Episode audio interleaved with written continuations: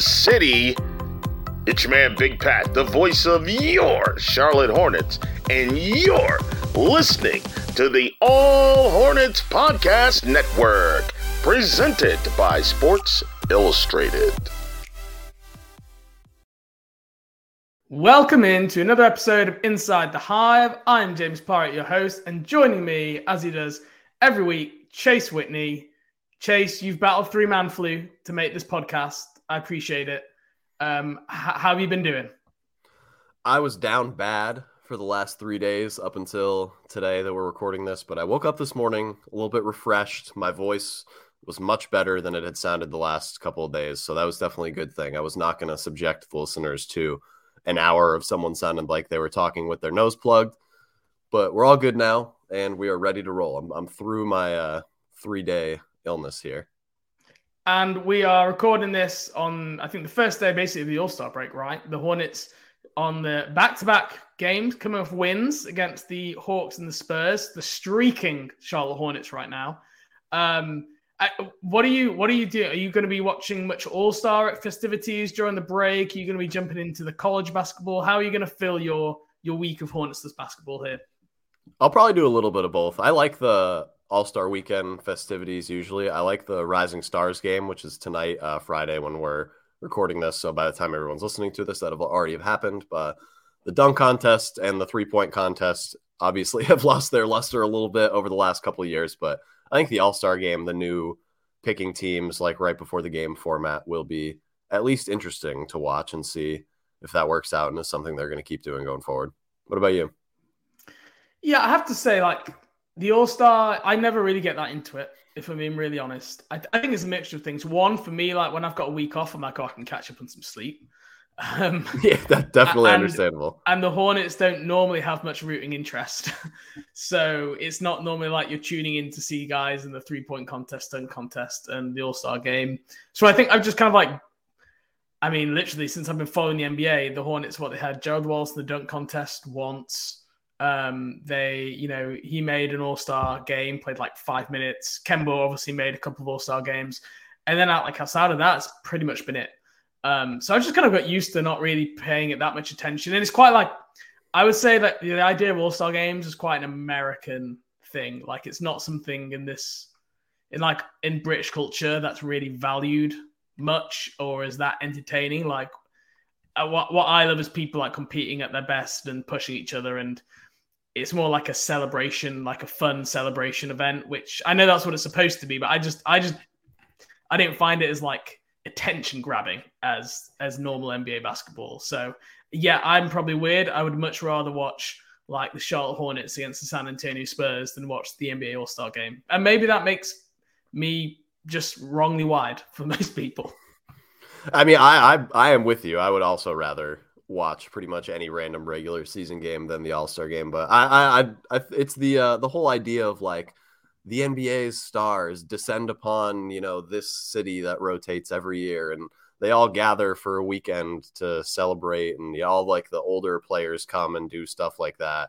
You have like the younger players and the rising stars. It's just like a gathering of, you know, current, former, and future all stars, which I think is the appeal um, behind it for who doesn't want to go to Salt Lake City to watch Julius right, Randle exactly take part in the three point contest that, you know, outstanding shooter. As someone pointed out in my Twitter timeline, 10th, uh, top 10 in three pointers made. Oh, right. Okay. Then, yeah. How can they leave him out?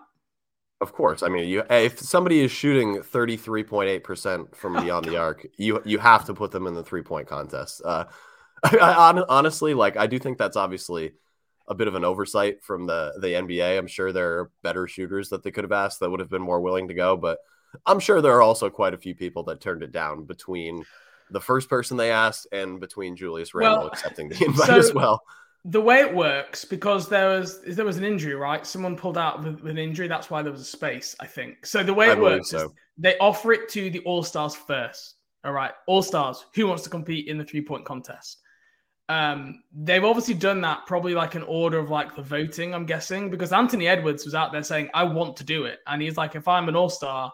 hopefully they'll let me. And he was an all star, but he was an injury replacement. Whereas Julius Randle was put straight to the team. So I think like I would much rather watch Anthony Edwards in the three point contest I think he's more deserving. But I think there's an element of politics there, which is well, we have to ask the guys who are actual first time all not first time, but actual all stars first. And then, like, if Julius Randle had said no, then maybe Anthony Edwards would have been on the list. But like the fact that I don't understand why we just feel we have to give these all stars first dibs on the three point contest. Like my five, my favorite times was like when Jason Kapono was like, you know, winning back to back three point contests. That was great, and that's all he did in the NBA pretty much. Yeah, and like I just, I just who wants to see Julius Randle? I just like why not? Why not put Yuta Watanabe in there, like or yeah, Isaiah that, Joe, like two of the league Malik leaders Beasley. point. Yeah, yeah, some 100%. like some like you know like less heralded player that could maybe like make a name for themselves, like Jason Kapono, by winning this three point contest yeah. this year. But and and equally, I don't know why Kai Jones isn't in the dunk contest. Uh, Another we, good point. We talked about this before. It's, it's not, not, and like, it's not like they have heralded players in the dunk contest no, either. no, what's a two-way player? Mac McClung is no, that a very very recent two-way player. He was yeah. he was a full-time G leaguer before like three days ago when he got converted and he wants to be in it. Kai Jones tweeted yeah. the other day, and we've been saying it for months. Um, and I just don't understand why. Like he's a showman as well. He's got like blue hair. I know that. I know Hornets fans got used to that, but like the general NBA fan, they'd be like, "Whoa, who's this guy?" Like, because he dyed his hair for the dunk contest. No, he just has blue hair. like, yeah, right. what he does. Um, so yeah, I, yeah. There's a couple of things also weekend. I'll be like, this is just bizarre. But anyway, let's uh, let's move on to our topics conversation with this week. Um, two main areas to focus on. Uh, one, we are just to go through the Mitch Kupchak press conference, and we've actually got some audio clips from the media availability, which we're going to play, and then we're going to offer some of our thoughts and reactions. Um, that was the press conference that he held. Well, it was, it was over the phone. It wasn't a full press conference. He was actually in France um, scouting a basketball player in Paris who he could not confirm or deny was Victor Wembanyama. Uh, and by the way, the game that Mitch let's just say he went to that night. Uh, I think Victor Wembanyama had like 29 points, 14 rebounds, and four blocks or something ridiculous. He had another outstanding game. Um, so we're going to be reacting to some of the comments in there, which I thought was a quite an eye-opening media availability, um, and we'll we'll get into the details. Then we're going to touch on just how some of the young guys have done, especially since the trade deadline. Mark, Bryce, Nick, who we've got to see on a little bit more extended minutes here. So that's our schedule for today. Um, I guess Chase, before we start to kind of jump into the Mitch uh, kind of clips, what was like your overall ethos? Like, is it what you expected to hear from Mitch? I don't you to reveal any details, but like the general tone and approach, was it just like, yeah, that's kind of what I thought, or or anything kind of stand out for you? Not when you list it in detail, but like, what do you think? Yeah, it was pretty much exactly what I thought that we would be hearing after the deadline. A lot of the you know reasoning that he goes into and a lot of the things that he details about the season are pretty much exactly what I thought that from a GM's perspective you would think you know have led to the Hornets being the way that they, that they are, I guess, up to this point, and having to make the moves that they made at the deadline. So it, it was like very par for the course. Uh, Mitch Kupchak media availability for me. Well, I disagree a little bit. So it'll be interesting to get into some of the detail here. So, um, first up, we're the first cup we're going to play. We're just going to be. He was asked about the approach at the trade deadline. Um, it was the very first question he was asked, and we're going to play his answer here. And um, it was it was an interestingly worded response. So let's hear what Mitch had to say. Trade deadline, you know, is not something that you know you don't spend a lot of time on and then you know an hour before the deadline you know you have to make decisions and decide what you want to do you know i'm not telling you anything you don't know right? There's a lead up. Um certainly it doesn't get really like serious. And this year was probably not that different than most years. You know it doesn't get really serious until the last day right? Okay, so there you heard Mitch Kupchak talking. Um, his very first lines were the trade deadline is something that you don't spend much time on. uh, I mean, I have my own reasoning about why he, why I think he said that, and what I actually think he meant. Um, but like, do you agree? Like, if you're a fan reading, listening to that, that's like just a really poorly worded answer, no matter what you mean. Do you agree with that? I kind of I kind of agree with him to be honest. Like really, it, it's yeah, like it, it really isn't. Like not many teams are looking to like make over their roster like in the midst of the season. And if you are, it's probably for a bad reason, like the Brooklyn Nets or something like that. Like they didn't trade KD and Kyrie because they wanted to, and it was they had a sudden change of heart in early February. Like it was because both of them asked for a trade. Uh, and like I think that he's he's obviously hyperbolizing a little bit. Like you're not like the last hour or whatever he said. Like that's not actually like everyone picks up the phone at 2 p.m. and is like, all right, let's go. We got we got an hour to crank this all out. But I definitely wouldn't be surprised if it's like mostly in the last like couple days is like when a lot of these deals like come together. Cause what teams like outlooks can be for themselves going into the deadline, literally it can change like in the days leading up to it. Like someone like like Dallas or Brooklyn or Phoenix, like I, to keep going with that example, like they're making much different approaches to the deadline, knowing that they have Kevin Durant and Kyrie Irving, and like Brooklyn in getting a bunch of young players and picks instead. Like you're you're going to make different trades on that day specifically. It, since those things happened beforehand, and that was only in the couple hours prior, so that kind of changed like not the whole landscape of the league necessarily, but it definitely changes a lot and has like a big butterfly effect. So you kind of have to wait for a lot of these bigger dominoes to fall, which typically doesn't happen until like the couple days leading up to the actual deadline rather than like the two weeks beforehand, like when we saw like Noah Vonleh get traded to the Spurs for cash considerations in like January or something. Yeah, so, so I actually agree with the point that you've made. Um, and I think th- I think that's what Mitch was trying to say is that like the, the talks don't get really serious. And he said this in previous years at trade deadline until close to the deadline.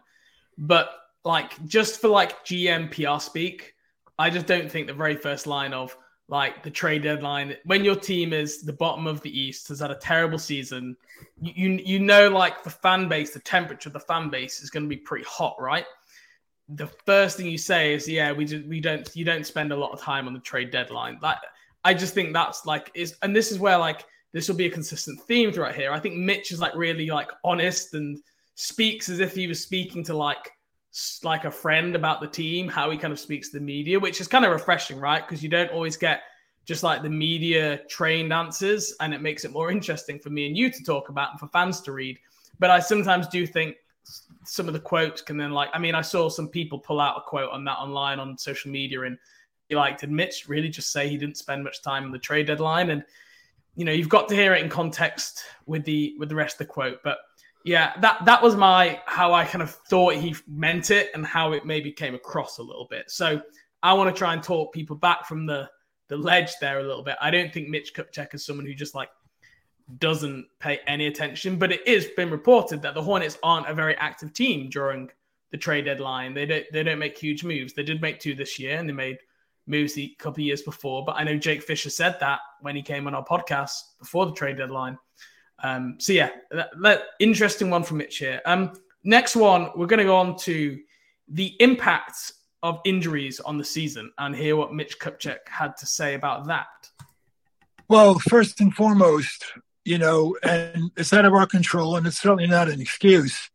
But I'd like to start the season healthy and um, get through the season relatively healthy. That doesn't mean you're not going to miss a lot of games, you know, for injuries. But I think what we went through the first couple three months, you know, was a little bit more than I think anybody expected. And you know something, we didn't react well to it. We're still a young, growing team. A uh, little adversity, you know, we could have, you know, reacted a little bit differently. You know, maybe won a couple more games. And from my point of view, you know, maybe the team's not deep enough to sustain um, some injuries, right? Other teams have injuries too. You know, Anthony Davis, right? He gets injured. Durant gets injured. A lot of guys get injured, and yet their teams are deep enough. So that kind of falls to me. Maybe next year, you know, we need a deeper team in case this happens again. You know, we could, you know, withstand, you know, the injury. Okay. Um, I, am going to lead off this one. Um, I thought that was a, an interesting quote for a couple of reasons. Um, I think one because Mitch Kupchak really took some responsibility there about building the team, saying that maybe the team wasn't deep enough, and that's my fault. Uh, which it's rare that you hear a GM say that was my fault.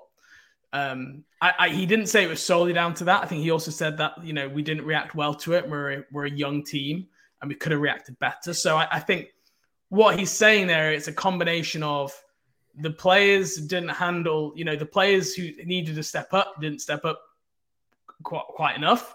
But then also, we were asking a lot for some of the young players to be able to do that. And I mean, just on the depth of the team, coming into the year, I don't know if people would have said the depth of the team was like a huge issue. Uh, do you think now, knowing what we know, do, you think Mitch right? Do you think he he he didn't fill out this team to be deep enough? I mean, hindsight is definitely twenty twenty in that regard. So, I, I, obviously, he did not like they did not withstand the injuries in a way that was in any way effective at all. Uh, but I, I don't, I agree. I don't think that was something that anybody really thought was like a huge issue going into the year. I think maybe that is because knowing what we know now that JT Thor, Kai Jones, and James Bouknight are all not really like bona fide rotation players um, then that, that would mean that the team needed a lot more depth. But I don't think anybody th- knew that for a fact or thought that mm. very strongly in, you know, like September, October when we were rolling into the preseason. So that has an effect on it as well. Uh, and also, I mean, just being injured the entire season too. Like, of course, teams get injuries, everybody gets hurt.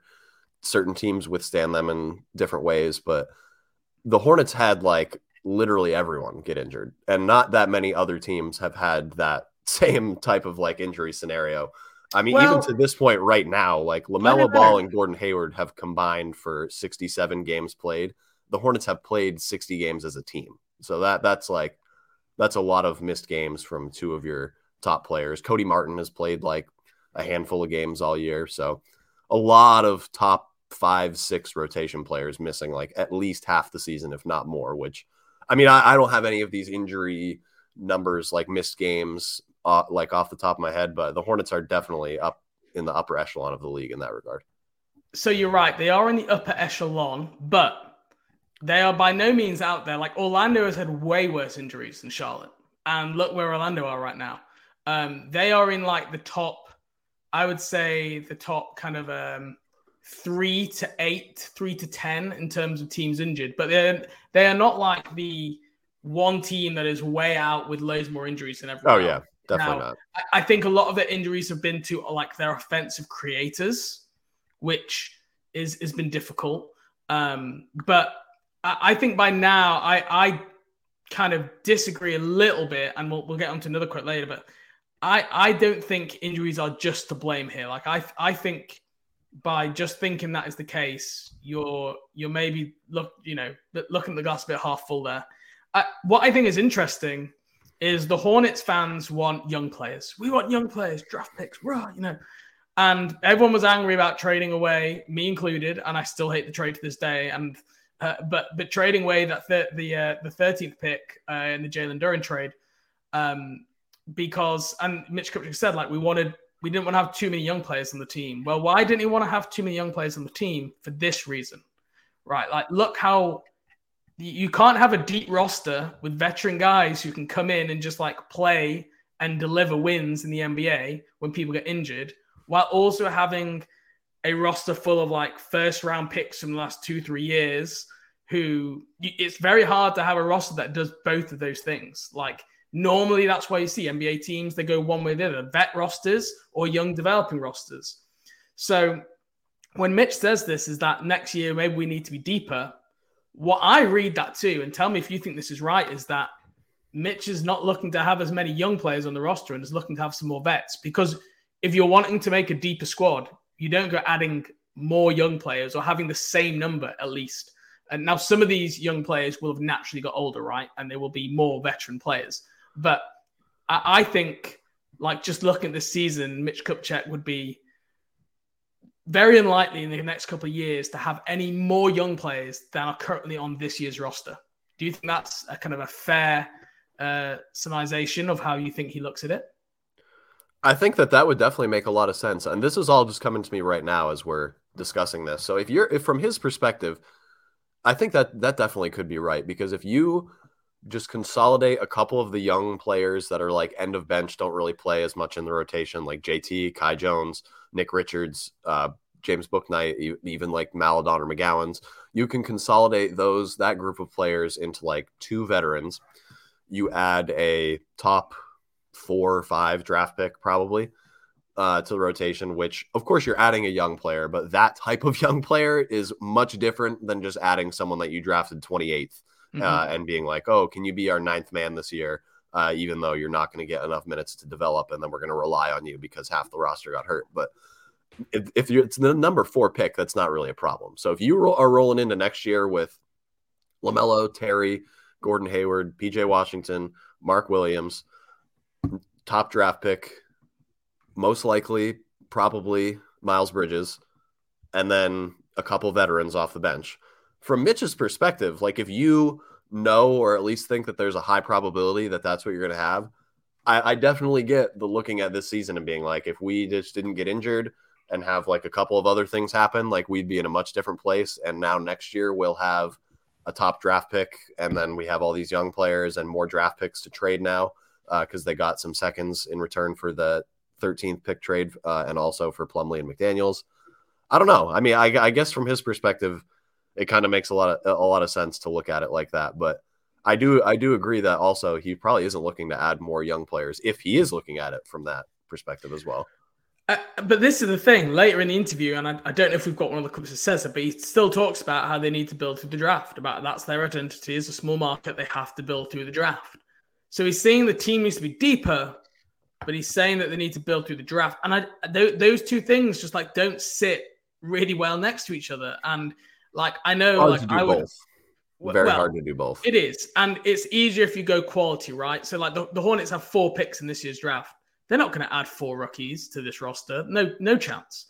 Um, but I I think you can have like three or four young players, you know, in the first two years of their deal. But at the minute, the Hornets have gone through the route of like having Nick Richards, JT Thor, Bryce McGowens, Cody like Martin before he resigned, like lots of guys kind of which are role player like role player, like high upside potential, like the best case to role players.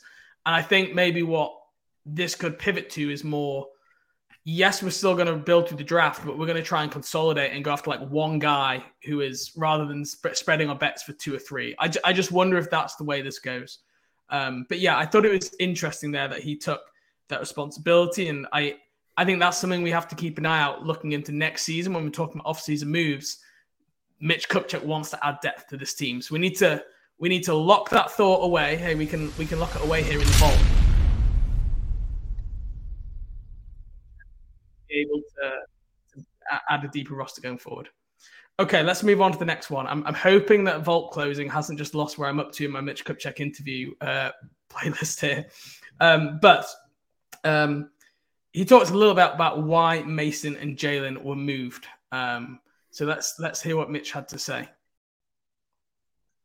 Well, as as good as Mason has been with us this last years in particular, our future is not with Mason Plumlee.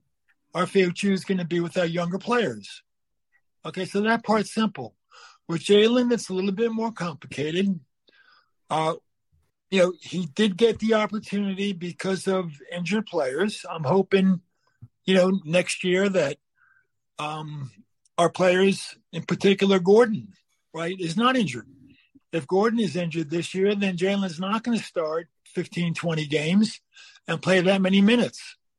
So if you're going to have Gordon, if you do like, you know, the players that we have coming up, maybe a JT or a Bryce, then you got to say, okay, well, the market's going to be such and such this summer. We've got these guys coming up.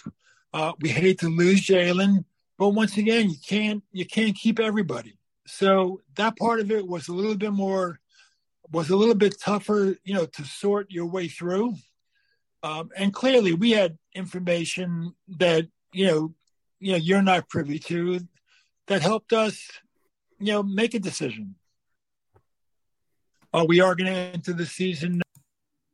Okay, Uh, a long, a long quote there from Mitch. Uh, Chase, what jumped out to you about the?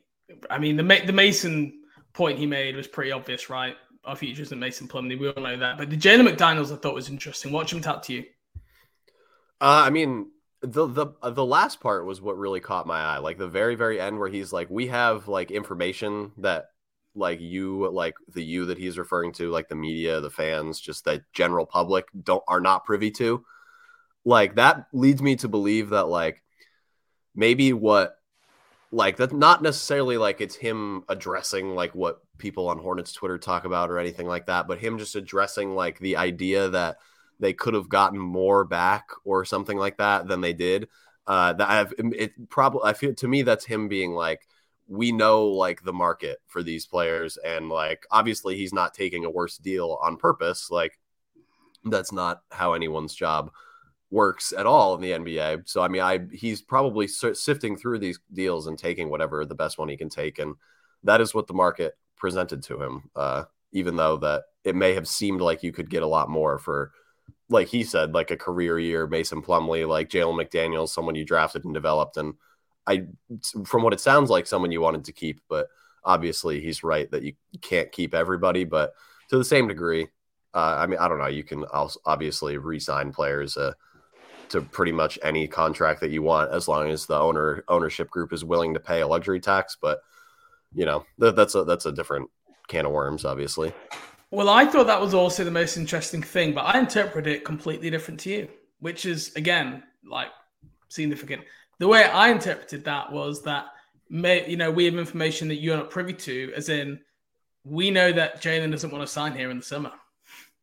That's how that, I, mean that it, that could very well be it too. I mean that yeah, probably it, it could be either way, right? if not more sense. Yeah, it could, it could be either way. And he actually said elsewhere later in the interview, he he pontificated and he even said like this isn't definitely i'm just getting like i'm just speculating here. He was like what if jalen is from the west coast and he wanted to uh, go sign oh, yeah, west yeah. which is something that literally me and you have talked about i think in the when i said like the only reason you would move him is if you got that intel.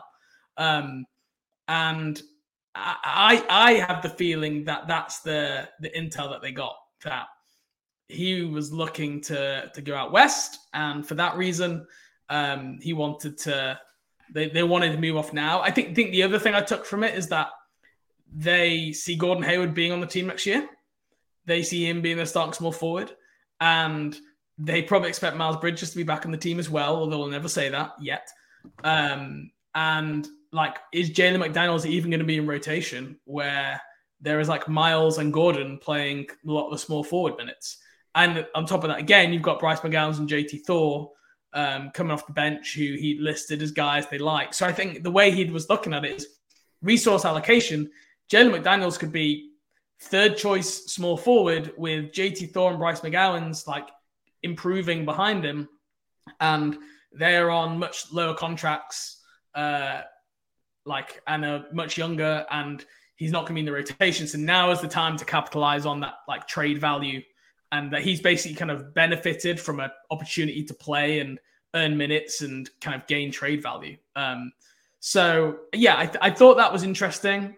Um, yeah, I, I have a feeling they had intel that Jalen he was not he was not going to be back in Charlotte for the money that they wanted to offer. Okay, next piece, and um, I'm gonna I'm just warning you now.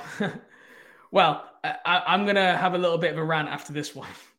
Um, so this Mitch has talked a little bit about kind of the the plan for the summer to re-sign vets and if he felt like the, the, the roster needed a basically a shake-up. So let's see what Mitch had to say. Next year with veterans, you know, it's going to believe believe it or not, it's going to be right Melo's third year, right? Um, we hope to be able to bring back some of our veteran free agents, if not all of them.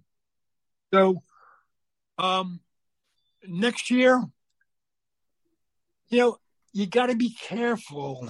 This is one of those years that, you know, you really can't look at it and say, well, this is who we are. So let's plan accordingly. Okay.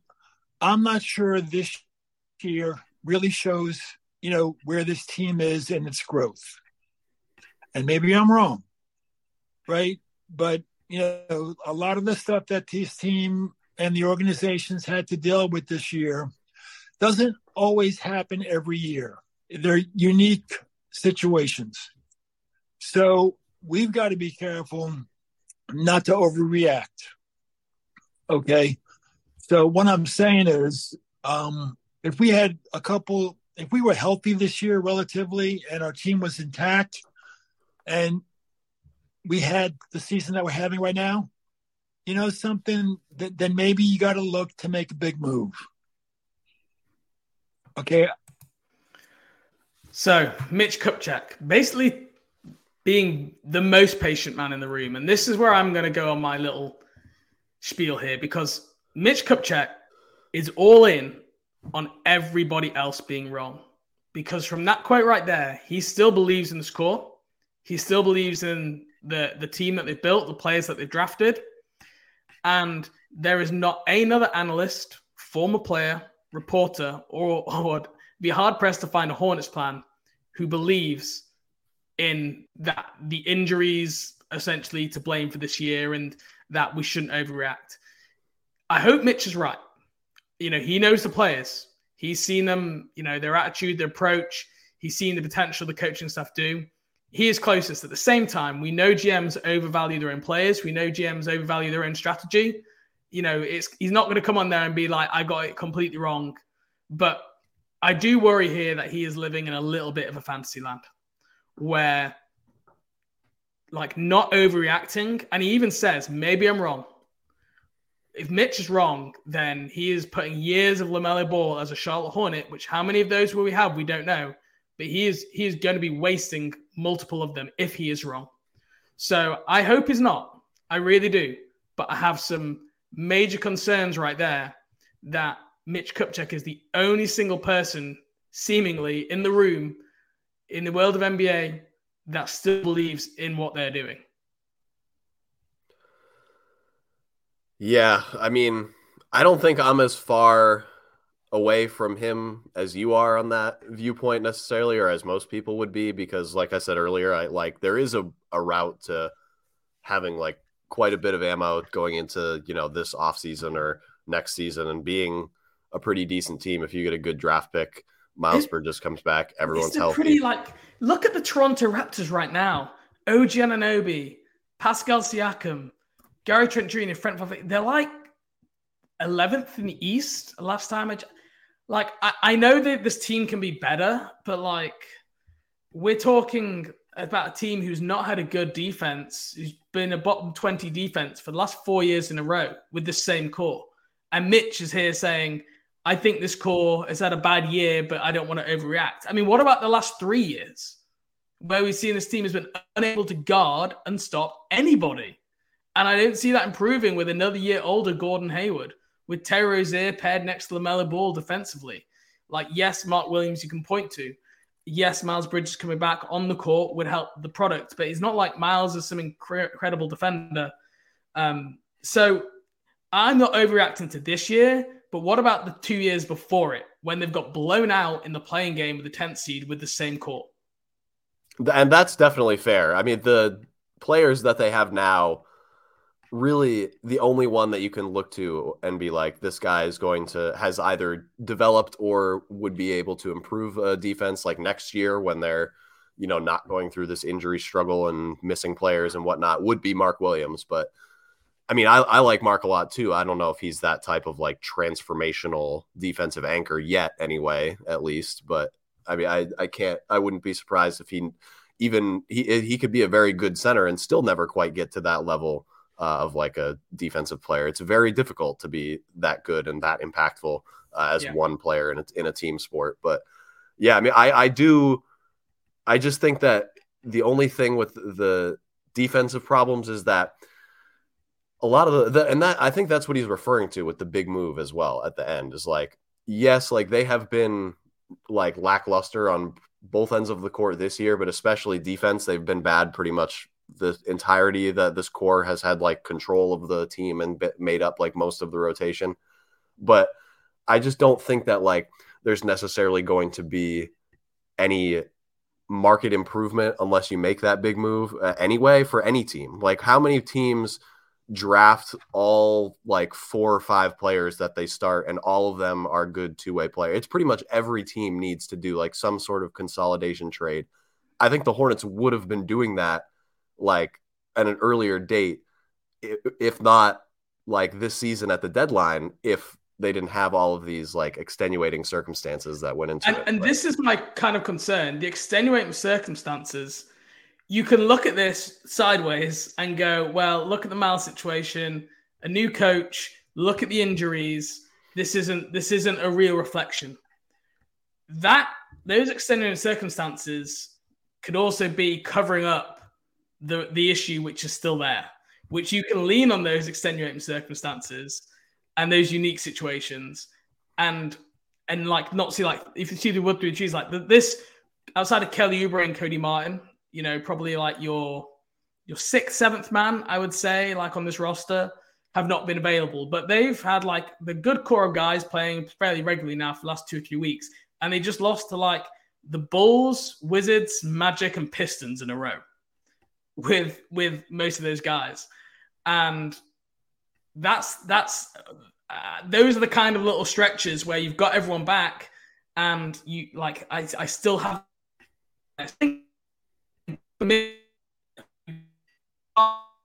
this year's reflection.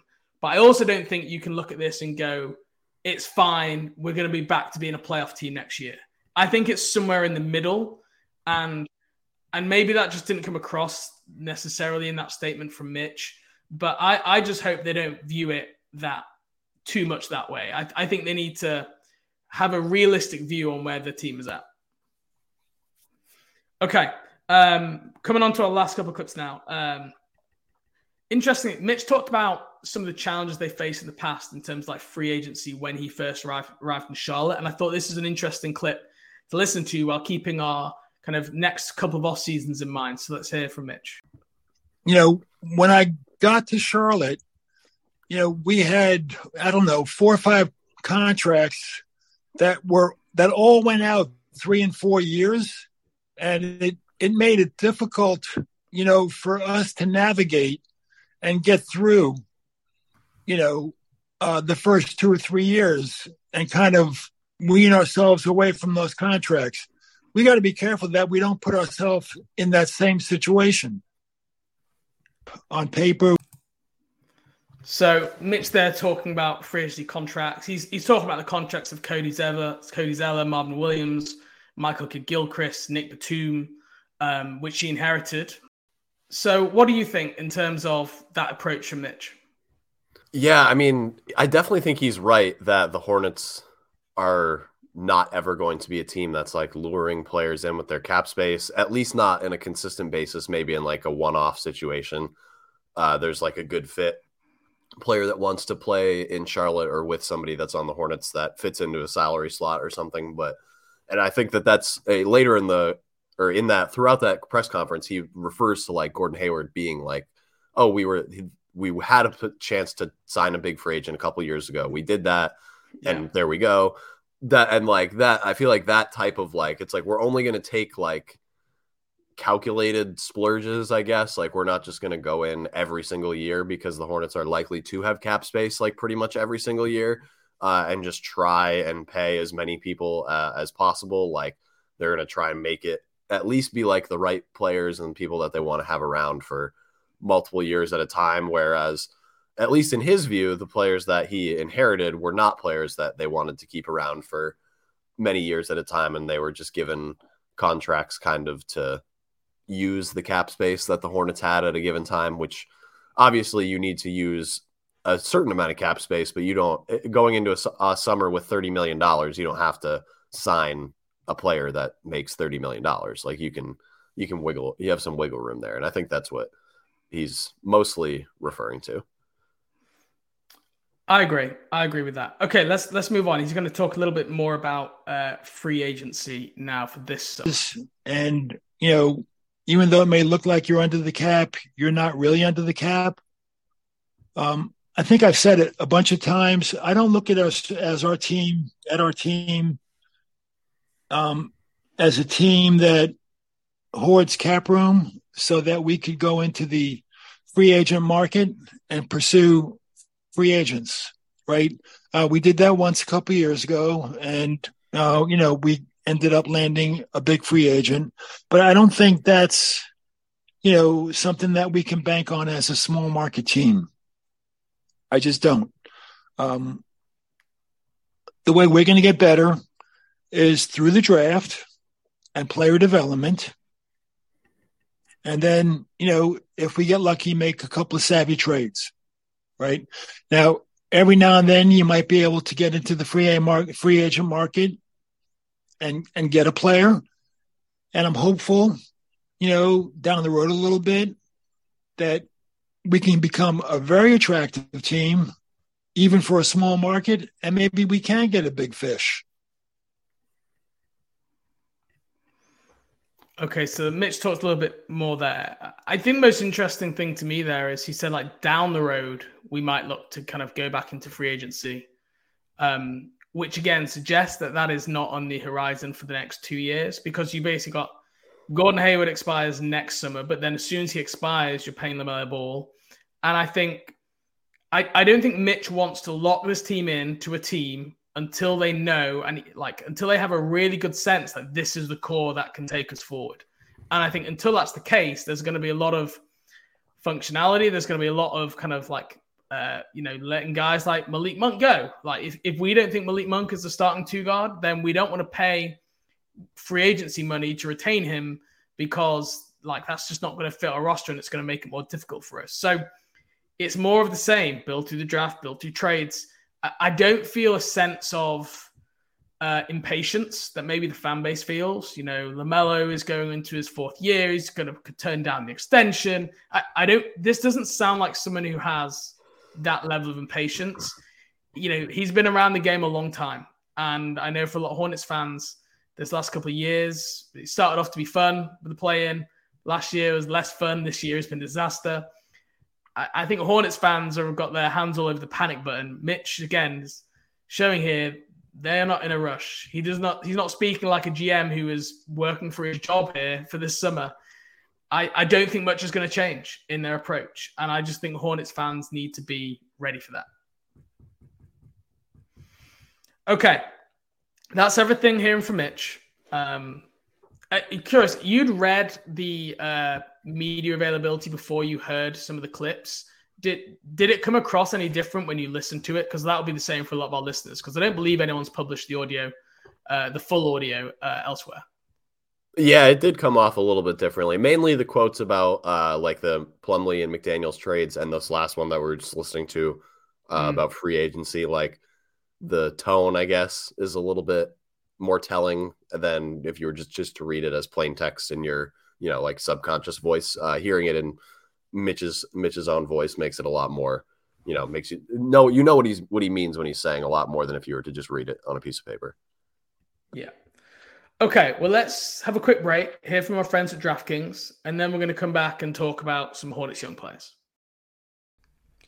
NBA fans, it's time to bring the hoops action to the palm of your hand with DraftKings Sportsbook, an official sports betting partner of the NBA. This week, new customers can bet $5 and win $200 in bonus bets instantly. Plus, for a limited time, all new and existing customers get a no sweat same game parlay every day. Go to the DraftKings Sportsbook app today, opt in, and place a same game parlay on any NBA game, and if it doesn't hit, you'll get a bonus back. Download the app now and sign up with code TBPN. New customers can get $5 on the NBA and get $200 in bonus bets instantly. Only at DraftKings Sportsbook, an official sports betting partner of the NBA, with code TBPN. Minimum age and eligibility restrictions apply. See the show notes for details. Welcome back to Inside the Hive. Um, thank you for listening to our friends at DraftKings. If you haven't already, by the way, uh, give us a five star review on Apple Podcasts. Go check out allhornets.com for the latest game previews, recaps, in depth articles, everything like that, covering the NBA. Um, we're going to be talking some Hornets young players. Uh, Chase, I'm going to throw it over to you. Who do you want to start with? You, you mentioned to me Nick, Bryce, and Mark. Um, I will open the floor to you. Uh, I'll add that uh, I was away for the the last previous weekend, so I did not see the Boston game or the Denver game. Uh, I was on a trip down to London, which was very enjoyable. But so I missed a couple of the the basically Mark's first two games, but I did catch the Hawks and Spurs game. Um, so I'm not working on a full deck of film here since the trade deadline. I'm about 50% of the way there, uh, which is rare for me because I'm normally up to date. But uh, Chase, where do you want to start? I mean, I think we should just start with with Mark Williams here. He's hopefully this is the beginning of a long tenure of Big Mark at the five as the starting five for the Charlotte Hornets. Uh, I mean, I think the general consensus is probably pretty positive. Uh, I, I, personally think he's been pretty good so far as well.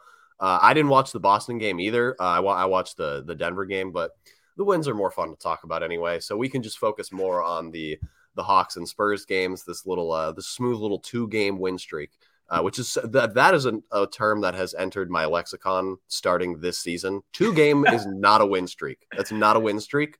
But for the Hornets, it is. When you have only won 15 of your 60 games or 17 or whatever it is, two games is a win streak. But I, I, I digress. Uh, Mark has been really good. He's still an efficient finisher, uh, which I think is the, the overarching theme with Mark so far has been that the things he was good at in college have completely translated already uh, not that to say that he like dominates anybody or anything like that, though he has had some pretty dominant stretches uh, on the interior there. But his soft soft hands around the rim, really good touch. Uh, he's really strong. He can he tries to dunk like pretty much everything that he can that is within range. Uh, he's aggressive on on the rebounds on the boards on both ends. Uh, you can already tell that he has like a palpable chemistry with Lamelo in the pick and roll. Um, and something I've really come to like is the dynamic of like how many ball screen actions or what you can do out of like uh, pick and roll or a ball screen with both Mark and PJ Washington on the floor. You have a great roller in Mark. You have a pick and pop threat. PJ is a pretty good roller as well. Uh, and then obviously, uh, if you want to run like a Spain set, Mark can just completely bruise people with screens too. Uh, he's been really good at defense though. Obviously, I think for young bigs, that's a much more inconsistent thing uh, than yeah, being like I, a good finisher. Really, but, I mean, really, really good. I'll push back on in a minute. Yeah, I mean, I, I, he's had really good flashes. I, I guess I should say. Um, and I think that's how Steve Clifford said the other night. I thought he summed it up perfectly after the uh, Spurs game, and he said this about both Nick and Mark. He said they both have fantastic defensive moments because of their size and their athleticism. Uh, you know, they have incredible moments, uh, but it's like until like he talks as exactly how to and communicates with his team, like this team is going to struggle to basically defend with him on the floor, and that's the hardest thing I think for fans, unless you're courtside, like which uh, you know, not many of our listeners probably be able to afford that. But that's if, if you are, reach out to us and, and yeah. let us know. yes, um, unless you're courtside, that's hard to see and come across. But and I think Steve Clifford said he'd said during the Spurs game, Mark, if you were one second late on your talk, they're going to put you in pick and roll all night until you can effectively communicate. And I think you, you saw it. Like, I know he finished the Hawks game with that incredible position and trade, which was, again, just fantastic, unteachable uh, possession. He also got carved up all night by Capela and Trae Young in the pick and roll. Like, absolutely carved up. Um, if you look right now, the the, the unit of Lamelo Ball, Terry Gordon Hayward, PJ Washington, and Mark Williams has played 147 possessions. They have a defensive rating of 135.4 per 100 possessions. That is that would be at the first percentile in the NBA for defense. So we're talking about a team that has got significantly worse with Mark Williams playing at the five defensively in these in these four games four games. Not long. I just want to point that out, people. Offensively, they've been pretty good 121 points per 100, 70th percentile. But I, I think that the flashes have been brilliant. He's done plays that we've not seen a Hornet center be able to do and influence shots around the rim. Um, you've seen Lamelo sets throwing more alley oops at the pick and roll, something that's really dropped this year until Mark Williams is coming. So I think I, am like really happy with how he's, he's not had I didn't think he's played that well. And I look up, he's got like 14 points, six rebounds, and three blocks. And I'm like, yeah, he could have played way better. so I've I've been happy. I've been impressed. I also think there's a long, long way to go. Um, but I think he'll get there because I think he's smart. I think he's coachable. Um, I think uh, yeah, I, I, I think he's going to be a a really high upside starting defensive anchor for this team. But it's all the things that aren't blocking shots is where he's got to improve. It's the talk, it's the positioning, it's letting his guard know where he needs to be. Those are the things that he needs to to focus on, and they're the hardest things to quantify. It's not a stat that tells you that really, apart from like your how your team defends when you're on the floor, which right now is not good. Yeah, and I I do I am glad that it has worked out. For the most part, it's been pretty good for Mark so far. I think that the yep. fan base view of him is pretty positive. It it especially looking at it from the lens of like the Hornets traded away from Jalen Duren and kept Mark Williams. If Mark had happened to come out flat while Jalen Duren is putting up like pretty crazy numbers for Detroit, the fan base perception of him could have soured like pretty quickly. So that's definitely good. That he that, could have been James Wiseman. he could, he certainly could have. Uh, but I I'm mean, glad he's not. No, definitely not. not even close. But uh, it's it's definitely good that that worked out that way because it, it could have gone gone sour pretty quickly, given how how sour everything else has been this year too. Yeah. Uh, let's move on to Nick Richards. Uh, uh, unless you had anything else to mark. Anything else to mark that you wanted to raise? No. no uh, yeah, let's move on. Nick Richards. Um, like I have to say, I don't feel he's impactful as impactful as he was earlier in the season. Um, he's like, especially the offensive rebounding, just seems to have really dropped off. Like he was a beast offensively, and that just seems to have gone. I, I wonder if part of that is about getting back and transition defense and um, uh, he did have a good game. I thought uh, he protecting the rim, apart from one blatant goaltend against the Spurs, which was just hilarious. Um, I have to say, Nick hasn't shown me when, when Mitch is talking about not being able to pay everyone in free agency and what's his role going to be in this team. Uh, I wouldn't be shocked if like they looked at it and went, "We need to get a vet to kind of backup Mark rather than have Mark and Nick as the two bigs going forward. I, th- I think he's an NBA backup center, but thoroughly unremarkable. I wouldn't say he's really come on a lot during the year. He still has too many possessions which he gives away through bad fouls, offensive screens, like you know, um, and offensively he's pretty limited in his in his skill set more so. So I, I think he's been perfectly fine. Um, but I don't think he's really taken grasped the opportunity, and he's showing us something that we didn't see before. I completely agree. Like I was thinking the exact same thing when we were when I was doing my notes before this discussion. I just don't. He seems like he has kind of just steadily dropped off since the beginning of the year. He had like I think it was 19 and 10 with like it, it was eight offensive boards on the first game of the or opening night, the first game of the year against the Spurs. He had five offensive rebounds in the third game of the season. Uh, I mean, but he has not had a game with more than five since December. So, like, it seems like it's just been steadily kind of dropping off the production. And I, I also completely agree. He is a backup center. Like he he's proven that already, even though it's been like only two thirds of a season. I think he's perfectly capable in like most teams and systems. He could slide right in, play 12 to 18 minutes, get you some rebounds, some block shots, finish around the rim, uh, and be perfectly fine for like a, a replacement level backup center. Uh, but I, I think I'm on the same boat as you with I you might just need a different dynamic behind Mark as well, not necessarily like even that it has to be like a veteran player or just like a player with more like defensive acumen, I guess. But Mark and he's restricted. Nick, Nick, is unrestricted, yeah. right? So yeah. Well, know, no, I think he's a restricted free agent. Oh, is he restricted? Yeah. oh, so apologies. Um, uh, he's he's restricted free agent. So uh, there is chance that he comes back at like a, you know, he doesn't sign. I don't think any team's going to sign Nick to like a big offer sheet. I no, just, I, I, I, can't, can't see that happening. That. Um, I was I was thinking this uh, the other day because Charles Bassey just signed a deal with uh, the Spurs. Yes, I think he did. his next contract will be very very similar to that. It was like a mm. four year, 10 point something. Uh, the first two years were fully guaranteed. The second or the last two years were fully non guaranteed. I imagine Nick's contract will be like very, very similar to that. Maybe a little more money, like 12 million or 13 million or something like that. But uh, it, it's similar structure, I, I would bet. And are the Hornets going to do that if they didn't want to pay like Jalen McDaniels, who would obviously would be making more money than that himself? Yeah. But well, it, it, all depends to what they can get at the yeah in the center market. I think Mark will start. That's the key. Um, so they'll be looking for a backup big, and it's like the, the, the list of backup bigs is not good this summer. It's like Mason Plumlee, Nerlens Noel. yeah, like the free agent market in general this this summer is yeah like really recycled cool. names who are not exciting anybody. Um, you know, the only other thing is that they can get some of the trade market. So I, I don't think he's by means. I think he's like a perfectly good op, like a perfectly respectable option, but he's I, don't think he's getting me ex- excited. He's not shown anything yet since the the trade deadline, but there's still there's still time left, and maybe we'll finish the season strong. Um, I I have to give you Bryce, so let me let me hand it over for you for Bryce McGowens. All right, as the sole proprietor of Bryce McGowens Island, uh, I mean, we're finally here. This is this is exactly what I thought.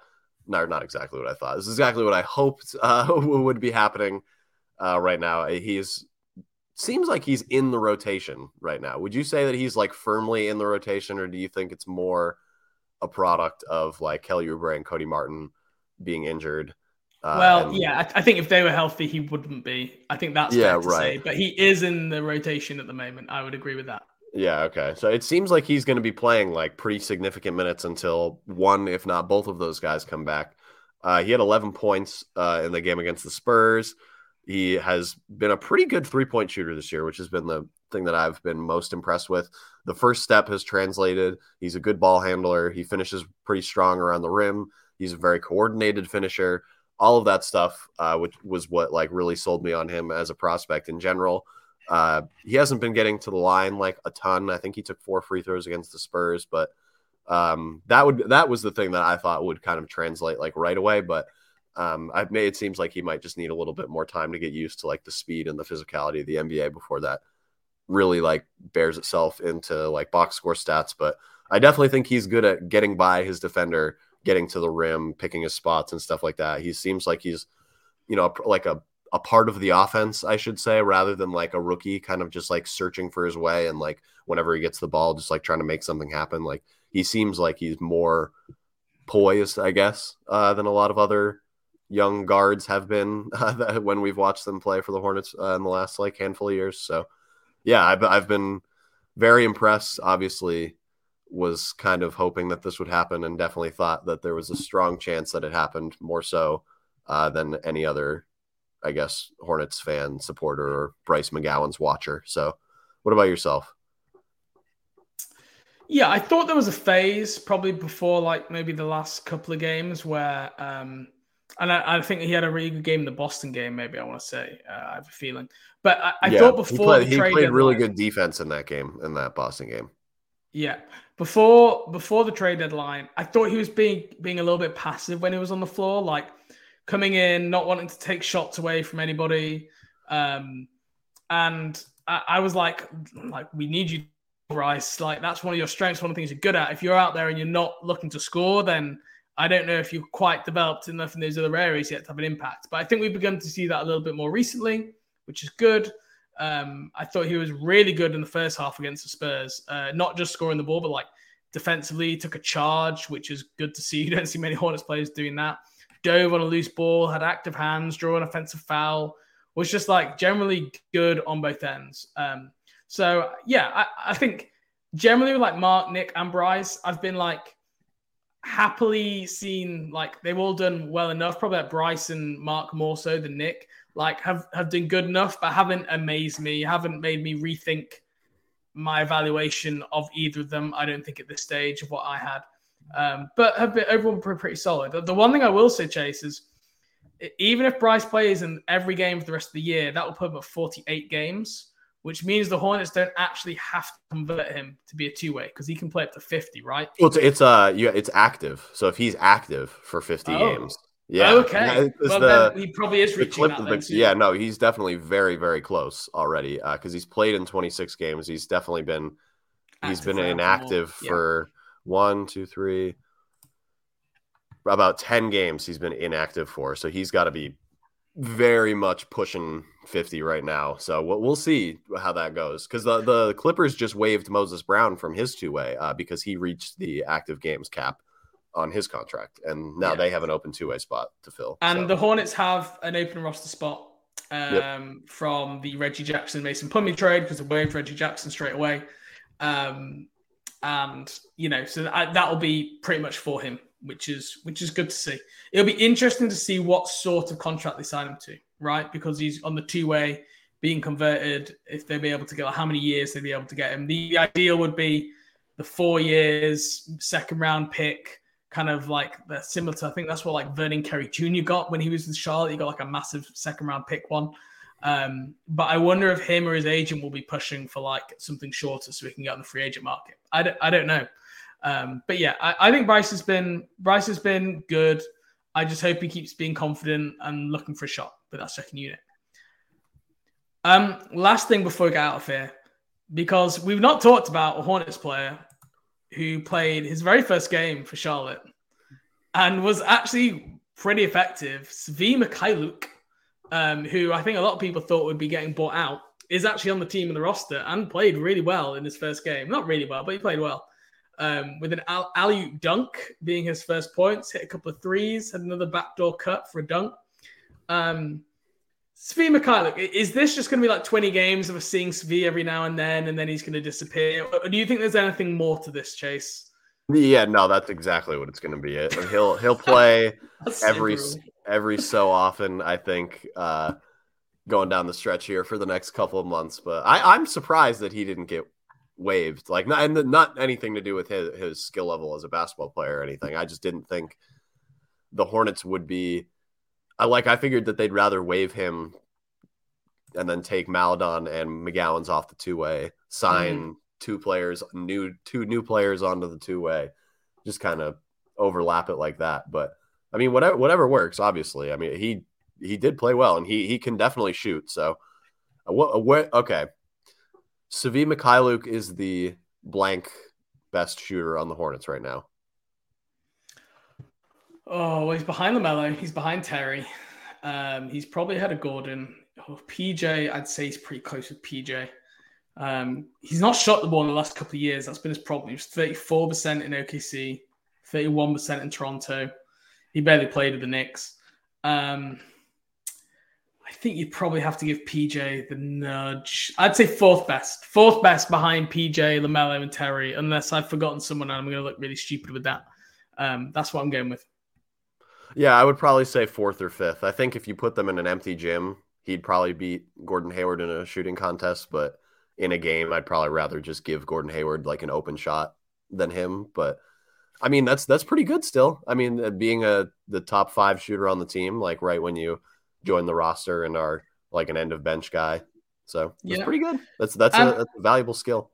I will say I'm actually really happy he is on the team because um, he is one of the very few Ukrainian basketball players. We all know what that country is going through, and the longer he is in the NBA and he can draw awareness and like, you know, he is will have family and friends who are caught up in the awful shit that is going on with Vladimir Putin and his corrupt fucking country that is Russia. Sorry, pardon my French. I feel very strongly on this subject. Um, so yeah, I'm I'm glad he's on the team. I'm looking forward to. I'm, I'm hoping at some point like he might to a bit of an interview on that because I've not seen anything from Svi. Um, he doesn't look like to be a guy who necessarily talks a great deal, um, but I'd be I'd like to hear his story on like you know how he connected to it and and everything like that. Um, because I'm still blows my mind that in 2023 we literally have war in Europe. I mean, what we're doing here, uh, it's not the freaking 1940s and World War II. Um, anyway, we're not going down the history lesson here to finish the podcast, but I'm happy that he's on the roster. I'm happy he's still in the NBA. And look, he played well the other night. Um, uh, and you never know, might emerge as a, as a Clifford guy. I, I think he could, if he plays well down the stretch here and like Steve Clifford loves him, it wouldn't shock me if they brought him back like next year in a training camp deal, something like that, if they like him and let him work out in Charlotte over the summer and see how it goes. So, okay, anything else to finish on before we get out of here, Chase? I don't think so. We'll let everyone go on their merry way, I suppose. Yeah, well, everyone enjoy your All Star week break from Hornets basketball. We will be back with you in the next couple of weeks. Got a couple of interviews working on uh, currently, um, which, uh, yeah, we'll bring you more details. Looking at trying to get some of the Hornets podcasters and content creators on to maybe have a bit of a debate style podcast. Also looking at having uh, one of the probably well-known and loyal Hornets fans there is uh, to to come on the podcast um, to talk to us about his experience this year and also uh, talk us a little bit about his experience the Charlotte NBA games compared to other arenas because he's been to a ton of other NBA games. And I actually met him in Vegas as well when I went to Summer League. So a couple of guests coming up in the second half of the season here. Um, we're going to keep the podcast coming all the way down the stretch. Then we'll be going into draft work. So thank you very much for listening, and we'll catch you next week. See you guys.